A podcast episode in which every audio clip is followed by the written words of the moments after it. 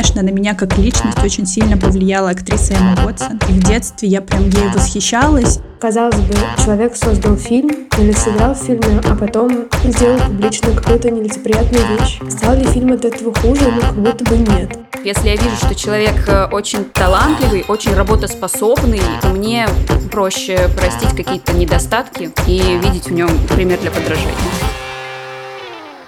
Всем привет! Это подкаст «Женщины и все», который делает команда издания «Горящая изба». Мы рассказываем про все, что может быть интересно женщинам и делаем подкаст на самые разные темы, от дарам до репродуктивного насилия. Я Лера Чебедько, редакторка подкастов «Горящей избы», а вместе со мной, как всегда, главный редактор Таня Никитина.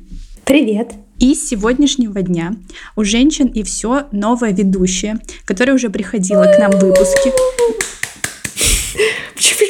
Овации, радость!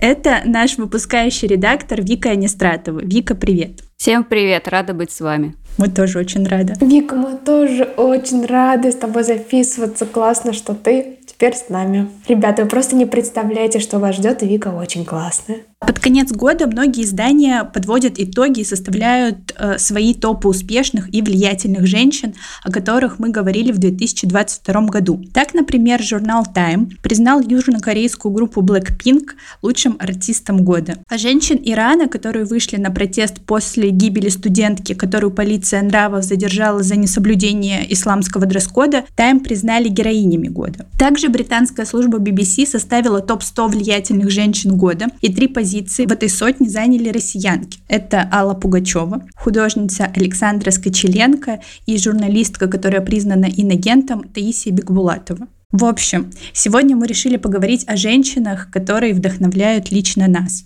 И я предлагаю начать наш разговор с женщин, или, может быть, девушек, или, может быть, девочек, на которых мы росли. Мне, например, очень интересно узнать, кто вдохновлял вас в детском и подростковом возрасте, и на кого вы смотрели и думали, о, я хочу быть как она. Но если говорить про женщин, на которых я выросла, то я первое, что вспоминаю, это блондинка в шоколаде Ксении Собчак на Муз-ТВ. Блондинка Это была легендарная передача.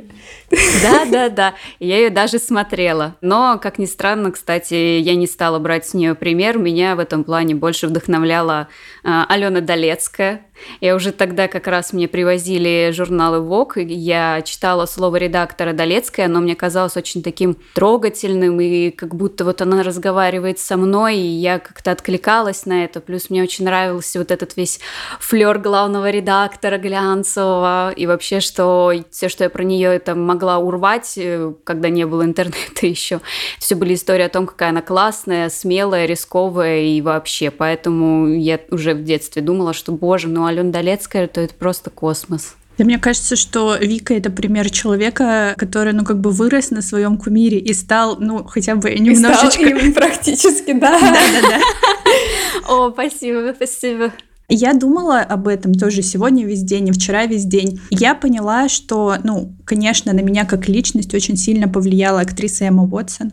Я уже писала об этом для избы, и в детстве я прям ей восхищалась, и сейчас, анализируя себя, я понимаю, что я очень на нее похожа, и вот она, знаете, такая отличница в самом хорошем понимании этого слова, и мне кажется, что я тоже отличница. Она очень принципиальная, и я тоже принципиальная. Она феминистка, и благодаря ей я э, начала вообще увлекаться, если так можно сказать, всеми этими э, течениями, веяниями, и тоже стала феминисткой.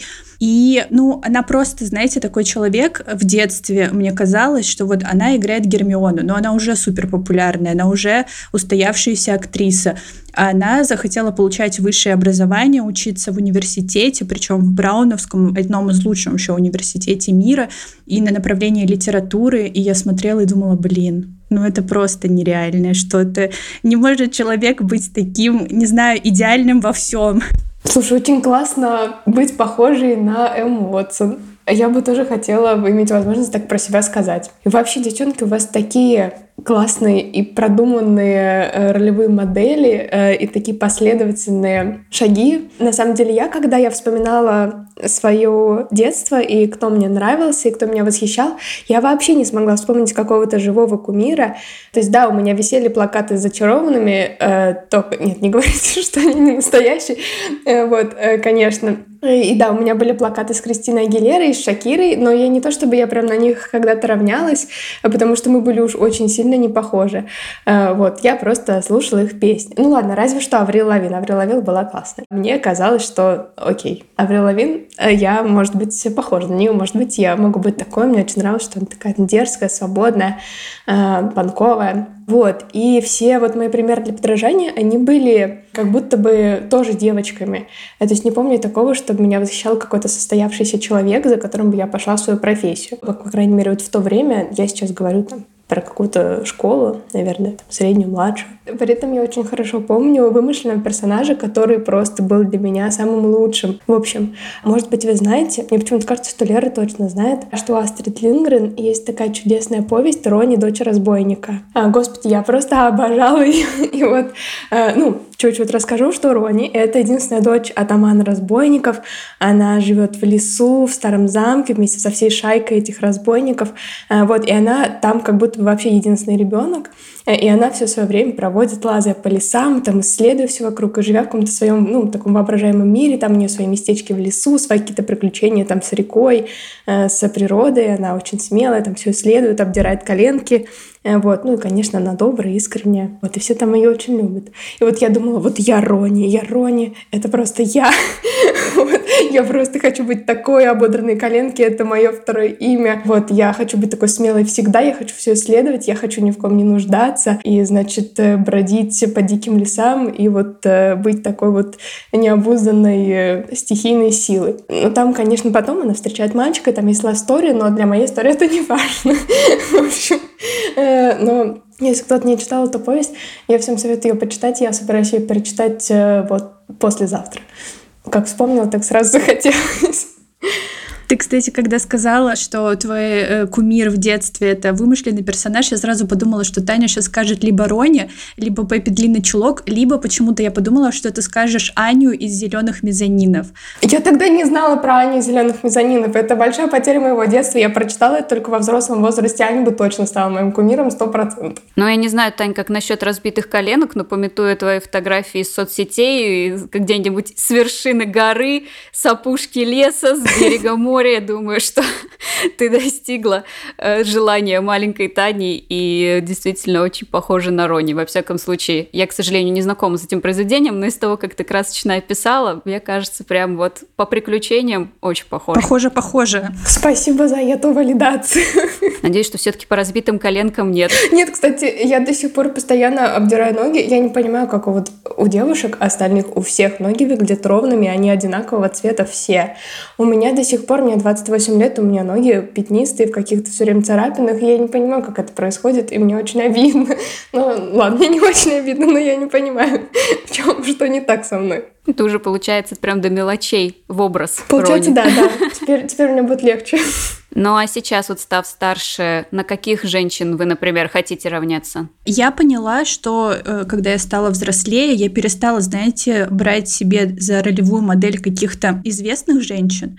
И чаще всего я выбираю тех, кто ближе ко мне. Но вот поняла, что где-то в курсе на четвертом, третьем, когда я э, уже точно определилась, в каком направлении я хочу развиваться, я просто вот огроменными глазами смотрела на свою преподавательницу по ну, она у нас там вела этику журналистскую и психологию журналистики.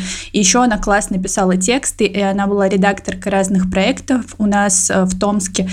И я просто ей восхищалась, и я делала все, чтобы она меня заметила, и чтобы она тоже брала меня в свои проекты. И вот сейчас я понимаю, что скорее я стараюсь восхищаться женщинами реальными, с которыми общаюсь. Ну, это очень круто, мне кажется. А когда я подумала об этом вопросе, я вспомнила, что у меня э, был краш на Нелли Блай. Когда я уже стала старше и там начала, не знаю, поступать на журфак, учиться, я узнала ее историю, я такая, вот это да. И я сейчас понимаю, что она, по-моему, просто из того же разряда. То есть я, кажется, всегда любила персонажей, которые ни за что не поступают своей свободой э, и, значит, делают какие-то дикие вещи. То есть вот эта ее идея о там, путешествии налегке, чтобы э, утереть нос Жюлю Верну и быстрее, чем за 80 дней все проехать. Я подумала, вау, она крутая.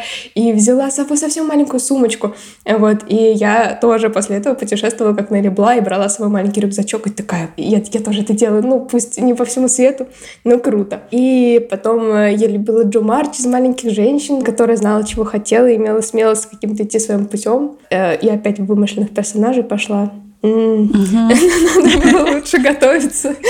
Вот. Э, но потом вот эта идея, которая такого бунтарства, меня немного отпустила, и я поняла, что мне очень нравится такая идея, знаете, тихого протеста, когда ты просто делаешь то, что ты любишь э, и умеешь как-то по-своему, и тем самым увеличиваешь количество добра в мире. А, вот, к примеру, Луиза Мэй Олкот, которая написала персонажа Джо Марч.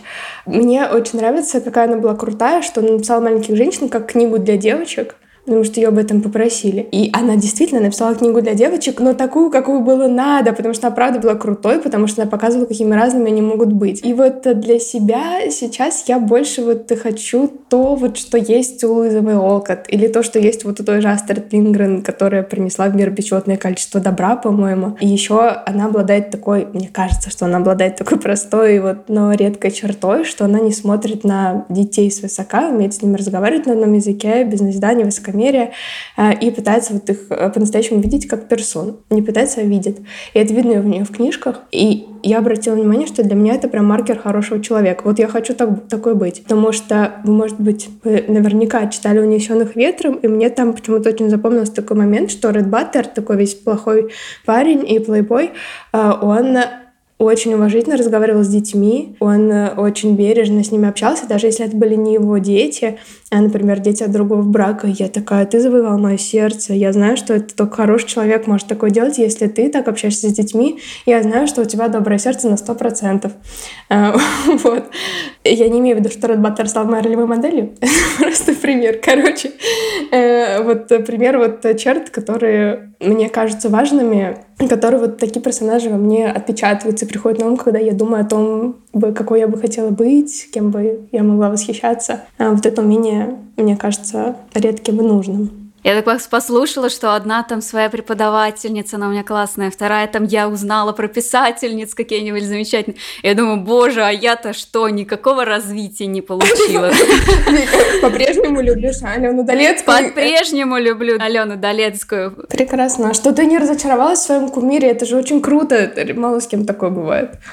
Нет, я не разочаровалась, и моя любовь к ней даже, даже не любовь, сколько уважение к ней трансформировалась, если я ее, будучи подростком, воспринимала как «О, гламурная женщина, главный редактор из Vogue», то был период, когда я уже не читала Vogue и как-то отошла от всей этой темы с глянцем и вернулась к нему, наверное, может быть, там несколько лет назад, точно не скажу. Я случайно наткнулась на интервью Алены Долецкой в YouTube, и я увидела, думаю, господи, а что-то я сто лет уже ничего не слышала про Алену Долецкую, она уже на тот момент не была главредом ВОК, надо посмотреть. Это был просто взрыв мозга, у меня как-то новый образ о ней сложился. Я просто не могла остановиться смотреть это интервью, настолько Алена Станиславовна меня тронула своей эрудированностью, начитанностью, она на каждый какой-то вопрос могла привести миллион примеров книг, которые она там прочитала. Это с одной стороны, то есть она очень умный человек, и это прямо чувствуется в ее разговоре. Со второй стороны, она очень такой, как будто вот простой человек, то есть хотя она где-то там, по сравнению со мной, у меня ощущение, что она со мной разговаривает на одной волне, абсолютно простым языком. Я никогда не чувствовала в ее голосе какой-то заносчивости, хотя, учитывая ее опыт, как бы я бы ей это простила, но это нет. Она выкладывает в Телеграме цветы цветочки и своих собак, и это так восхитительно. И с третьей стороны, она очень здорово подбирает слова, чтобы как-то успокоить, приободрить, э, подарить какую-то надежду, сказать просто какую-то мудрую вещь, которую ты потом просто думаешь, боже, все, моя жизнь просто перевернулась. И вот из этих вот трех столпов сложилось мое новое впечатление о Долецкой, поэтому можно сказать, что, в принципе, кумир у меня поменялся, потому что тогда я любила другую Алену Долецкую. Вот, но как бы, да, вот я пронесла это через года, конечно, с большой паузой, но все же продолжаю ею восхищаться и равняться на нее. Я Хочу добавить, что я тоже восхищаюсь известными людьми, э, которые очень мило и непосредственно ведут Инстаграм. И когда ты говорила про э, Инстаграм с цветочком Алены Долецкой, я сразу подумала про Лизу Монеточку и ее супермилый Инстаграм, где она очень как-то искренне про какие-то свои каждые дни рассказывает, показывает там лет. Вот мне это очень нравится, как-то меня всегда подкупает. Ты имеешь в виду запрещенную сеть э, в Российской Федерации? Да, да, я имею в виду запрещенную сеть Российской Федерации. Я хочу зацепиться за мысль, которая была у Леры, э, которая сказала, что она больше смотрит не на каких-то вымышленных персонажей или известных людей э, в повседневной жизни, а на каких-то своих знакомых, э, которые ее в обычной жизни окружают. И мне кажется, это очень важная мысль, и я тоже за собой это замечаю. То есть вот чтобы вспомнить про то, что мне когда-то нравилось на Лебла, мне пришлось ну, подумать немного об этом. А то, какое вдохновение, например, я черпаю каждый раз, общаясь со своими подругами, восхищаюсь тем, насколько они удивительные женщины. Это невозможно бы забыть об этом и не думать об этом. Еще хотела сказать, что я, например, восхищаюсь Викой с первых дней, как она у нас работает, за э, нереальную преданность своим увлечениям. То есть вот э, вы все, наши дорогие читатели, наверняка читали очень много материалов про моду и все с этим связано у нас на сайте, и это все делает Вика, и я восхищаюсь ее непрекращающейся вот преданностью своему интересу, насколько глубоко э, Вика знает много разных персонажей из мира моды, как она про них рассказывает с увлечением, как она приносит новые темы, и сколько я сама узнала благодаря Вике новых имен это просто непрекращающая штука. Вот. И я очень восхищаюсь Лерой э, за Лерину очень такую ясную и логичную, последовательную позицию вот в, э, например, в феминизме, в ее собственных взглядах на мир. То есть э, у меня, в силу того, что пока я там росла и как-то становлялась, в мире все очень сильно менялось, для меня этот путь не был ну, каким-то прямым и был странным. У меня были разные мнения, которые я меняла и как-то перерастала. И я восхищаюсь тем, какой у Леры ясный ум, и как она всегда говорит э, и знает, какая у нее позиция, как она ее хочет выражать. Это потрясающе, что ты идентифицируешь себя с Сэм Уотсон, что тебе э, легко сказать, как за что ты стоишь, во что ты веришь, э, и как это для тебя естественно и сочетать с твоим образом, и нисколько тебе не сложно. Это очень круто, и я тоже этим восхищаюсь. Вот просто хотела сказать этим. Ну, раз мы записываем подкаст про великих женщин, бы когда еще будет такой момент? Мне кажется, будет самый милый выпуск. В котором я говорю больше всех. Дальше я не буду разговаривать, так и знаете. Да, но мне кажется, что все девчонки в «Горящей избе» и все в редакции вызывают восхищение. Это так. Согласна. Так, но если возвращаться к разговору именно о каких-то публичных женщинах, я хотела во всем этом затронуть такую тему, что как будто бы вокруг публичных женщин создается определенный образ, и я часто замечаю, что когда какая-то публичная женщина, которой все восхищаются, немножко оступается или говорит что-то не то, ее вот с этого э, пьедестала просто скидывают, тычут в нее пальцем и говорят, вот, она совершила ошибку, она не такая классная, как вы все думали. Что вы вообще по поводу этого думаете, и сами ли это замечали, или только я такая наблюдательная в этом плане? Ну, э, мне кажется, это действительно так. Это, наверное, э, свойство всех публичных людей, как раз потому, что они создают вокруг себя определенный ореол, во-первых. Во-вторых, э, они ведут за собой большое количество людей, люди на них смотрят, многие, опять же, равняются, и когда человек оступается, это равносильно тому, что как бы, ах, он оказывается простой живой человек, как, как она посмела в нашем случае, да, что-то сказать или что-то сделать. Но, если честно, мне не приходит на ум прям вот какой-то такой пример, может быть, скажем так, однозначно прекрасного жен женского персонажа. Но просто, например, я прекрасно помню модель Наоми Кэмпбелл, э, какая она была взрывная в своей модельной юности, и прекрасно помню, насколько полярными были новости. То есть, например, возьмем с одной стороны принца Гарри, который тоже в молодости был склонен, скажем так, к веселой жизни. И когда появлялись заголовки с тем, что он снова был, засветился на какой-то вечеринке, заголовки были в стиле «Ох, ох, уж этот Гарри, такой он, знаете ли, заводной шутник тут с очередной моделью, но мы же знаем, это же наш Гарри». Но как только в новостях появлялось э, сообщение, что, например, я помню историю, когда Наоми Кэмпбелл бросила, кажется, свою ассистентку телефон, это все, это, боже, Наоми Кэмпбелл зазналась, она там вообще последние слова в строчку, не будем их тут перечислять, э, она бешеная, она сумасшедшая, нужно ее там всего лишить, чтобы она поняла, что ошиблась. И вот этот вот перекос, на мой взгляд, он действительно есть, и даже можно сказать, что сейчас сохранился. Но это мое субъективное мнение. Вы как считаете? Мне тоже не очень приятно наблюдать за тем, как а, чья-то репутация э, летит просто в трубу из-за каких-то небольших ошибок. А, потому что мне кажется, быть популярным, но это очень сложно. Я вот, когда в свой Инстаграм на 500 человек хочу что-то выложить, я еще иногда сомневаюсь и думаю, ой, ну может это не очень уместно, или там я что-то не так сформулировала. Я просто не представляю, как жить и знать, что за каждым твоим шагом следит миллион людей. И если честно, я так рада, что мне не нужно думать об этом. И быть идеальным, ну, невозможно. То есть мы сейчас не обсуждаем какие-то вопиющие случаи, какие-то нарушения там границ или прав, э, или насилия. Мы обсуждаем какие-то мелкие грехи в поведении, которые мы бы там простили, не знаю, своему другу. И мне кажется, тренд на неидеальность, и это очень хорошо. Мне кажется, нужно почаще говорить о том, что совершать ошибки окей, э, вот, и что ничего страшного, э, что ты можешь менять свое мнение, ты можешь ошибаться, потом извиняться и не оказаться после этого навсегда убранным из публичного поля. Я зацепилась за мысль Вики, что какой-то публичный человек, мы создаем вокруг него вот этот ореол и забываем, что он вообще-то тоже все еще остается человеком, что он э, не какой-то там искусственный идол, а просто такой же простой смертный, который может чего-то не знать. И мне кажется, что вот э, так выходит, что мы с вами тоже говорим очень часто, очень много на большую аудиторию. И мы можем создавать образ эксперток, но мы тоже э, не на стопроцентно уверены во всем. Просто девочки. Да-да-да, и мы тоже можем ошибаться. Ну, то есть, как бы, не знаю, хочется сказать, что как будто бы нужно давать право на ошибку всем, и это нормально, когда публичный человек ну, сболтнул какую-нибудь глупость случайно, а потом за нее извинился и признал. Мне кажется, это, наоборот, гораздо а, более ценный опыт, что показывает, что да, я могу признать, что я не прав, и могу за это извиниться. И глубже погрузиться в вопрос, в котором ошибся.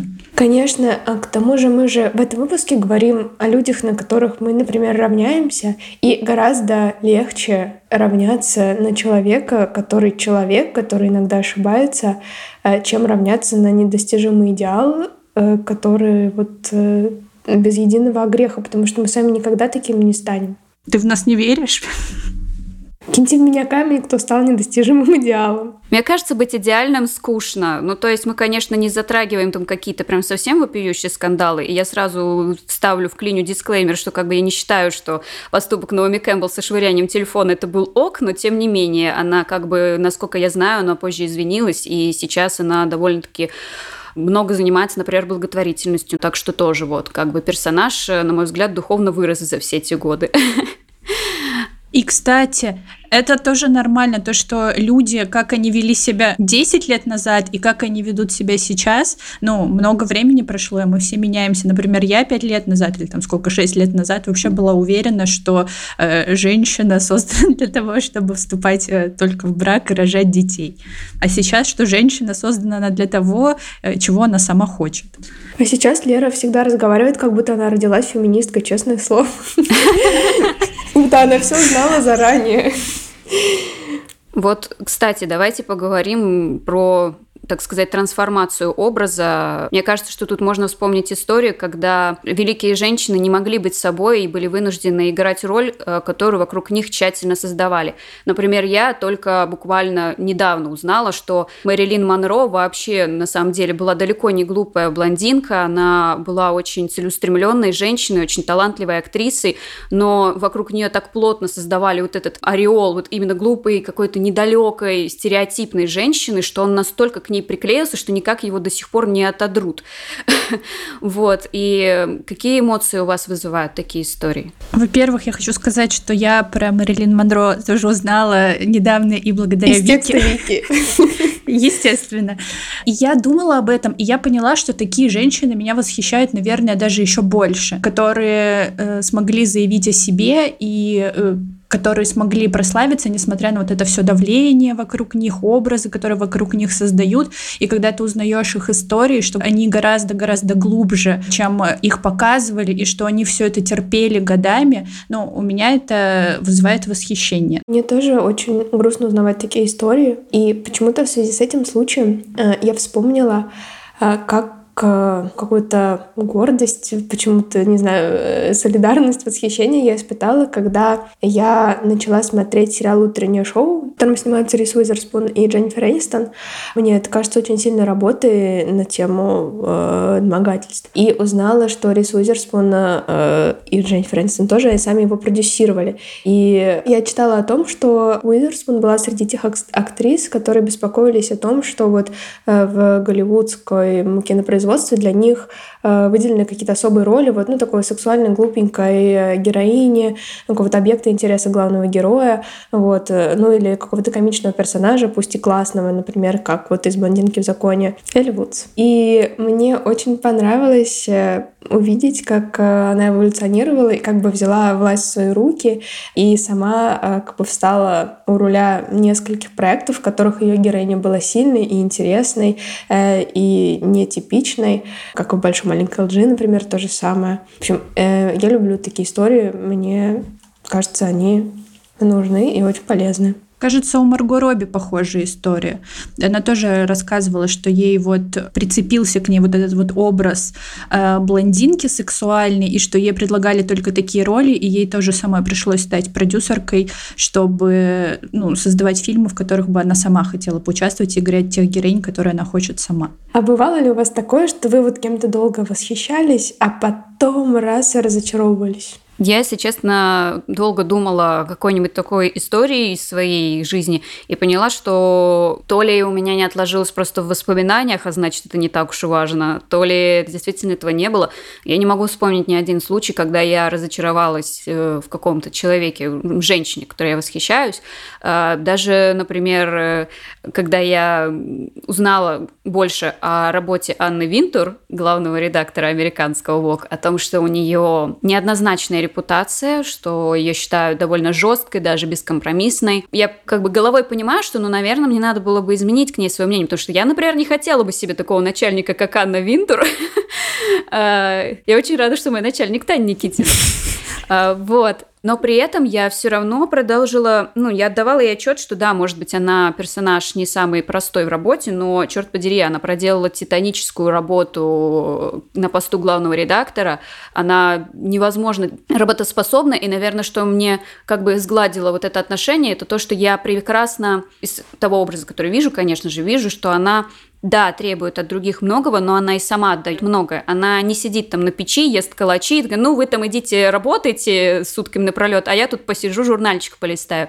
Нет, она тоже вкладывалась, и получается, что как будто она вот просто это ее какое-то видение. Вот, у меня не было таких э, случаев, если я вижу, что человек э, очень талантливый, очень работоспособный, невероятно у него какая-то страсть к жизни, то мне проще простить какие-то недостатки и видеть в нем пример для подражания. А вот, кстати, э, к Анне Винтур, если э, про нее говорить, то вообще вы сами как разделяете личность человека и то, что он делает э, публично? И думаете ли вы, что нужно разделять это или нет? Потому что я вот для себя так и не смогла найти ответ на этот вопрос.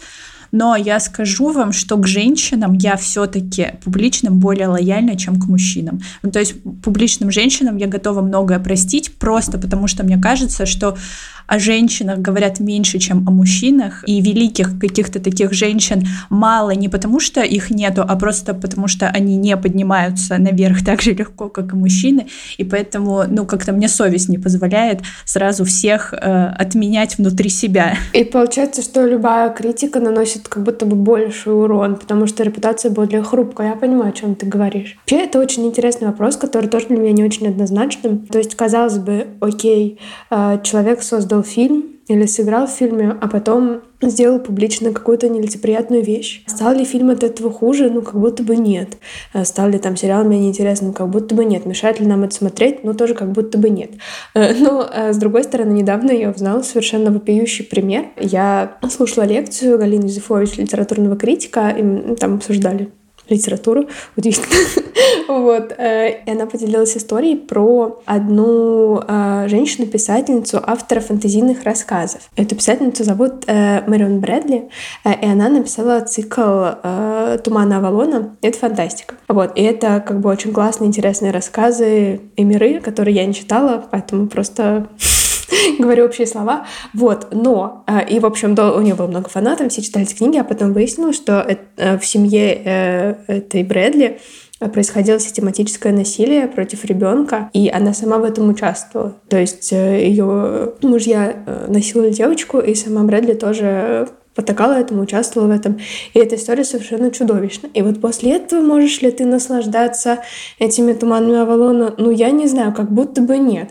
Э, то есть можно сколько угодно говорить про то, что там автор отдельно, произведение отдельно, вот, но когда ты узнаешь какую-то историю, которая для тебя является какой-то э, из ряда вон выходящий, ну, ты просто не можешь это забыть. Я не могу себе представить, что я пойду и просто скачаю эту книжку и так буду наслаждаться язычайком. Э, я, мне кажется, постоянно буду думать о том, кто стоит за этим произведением и в каких там, какой атмосфере оно создавалось. Я полностью тут согласна. Я тоже соглашусь из того, что как бы я слышала, и я действительно разделяю эти эмоции, хотя я лично пока что, и надеюсь, что в будущем тоже нет, э, с таким опытом пока не сталкивалась, чтобы вот у меня случился кризис между человеком, которого как-то более-менее там равняюсь или восхищаюсь, и тем произведениями, которые он создает. Во всяком случае, э, в среде женщин. Но если мы не говорим про э, какие-то ну, прям совсем вопиющие конфликты про преступления доказанные, э, то здесь, мне кажется, важно понимать, что мы никогда не узнаем, какой человек действительно на самом деле, потому что мы не ходим за ним по пятам, мы не смотрим, как он там кушает, как думает, о чем разговаривает. И, конечно, мне кажется, важно разделять, что есть вот образ, возьми от него то, что ты считаешь хорошим, например, он, эм, например, женщина прекрасно пишет, или она потрясающая актриса, или она активистка, э, но не нужно сильно накладывать себя на жизнь этой женщины, точнее, примерять ее на себя, потому что есть нюансы, о которых ты никогда не узнаешь, и нужно быть собой в любом случае, потому что во каждой женщине, я считаю, живет великая женщина. Наша задача взять лучшее от великих женщин и самим тоже стремиться раскрывать в себе великую женщину. Вика, просто спасибо, что ты с нами. Просто спасибо.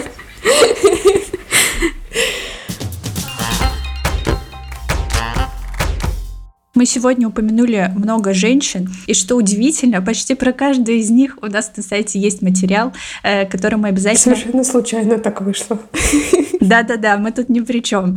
Ссылки на все эти материалы мы, как всегда, оставим в описании. Если вам есть что рассказать по теме выпуска, оставляйте свои комментарии в соцсетях, пишите, кто для вас является величайшей женщиной, а также подписывайтесь на нас, ставьте лайки и слушайте на всех популярных платформах. А еще у нас есть подкаст «Дом с огнем», в котором мы рассказываем, как сделать дом чистым и уютным и не утонуть в море рутины и гендерных стереотипов. На него тоже можно подписаться, если вам интересно. Всем пока. Всем пока. Пока.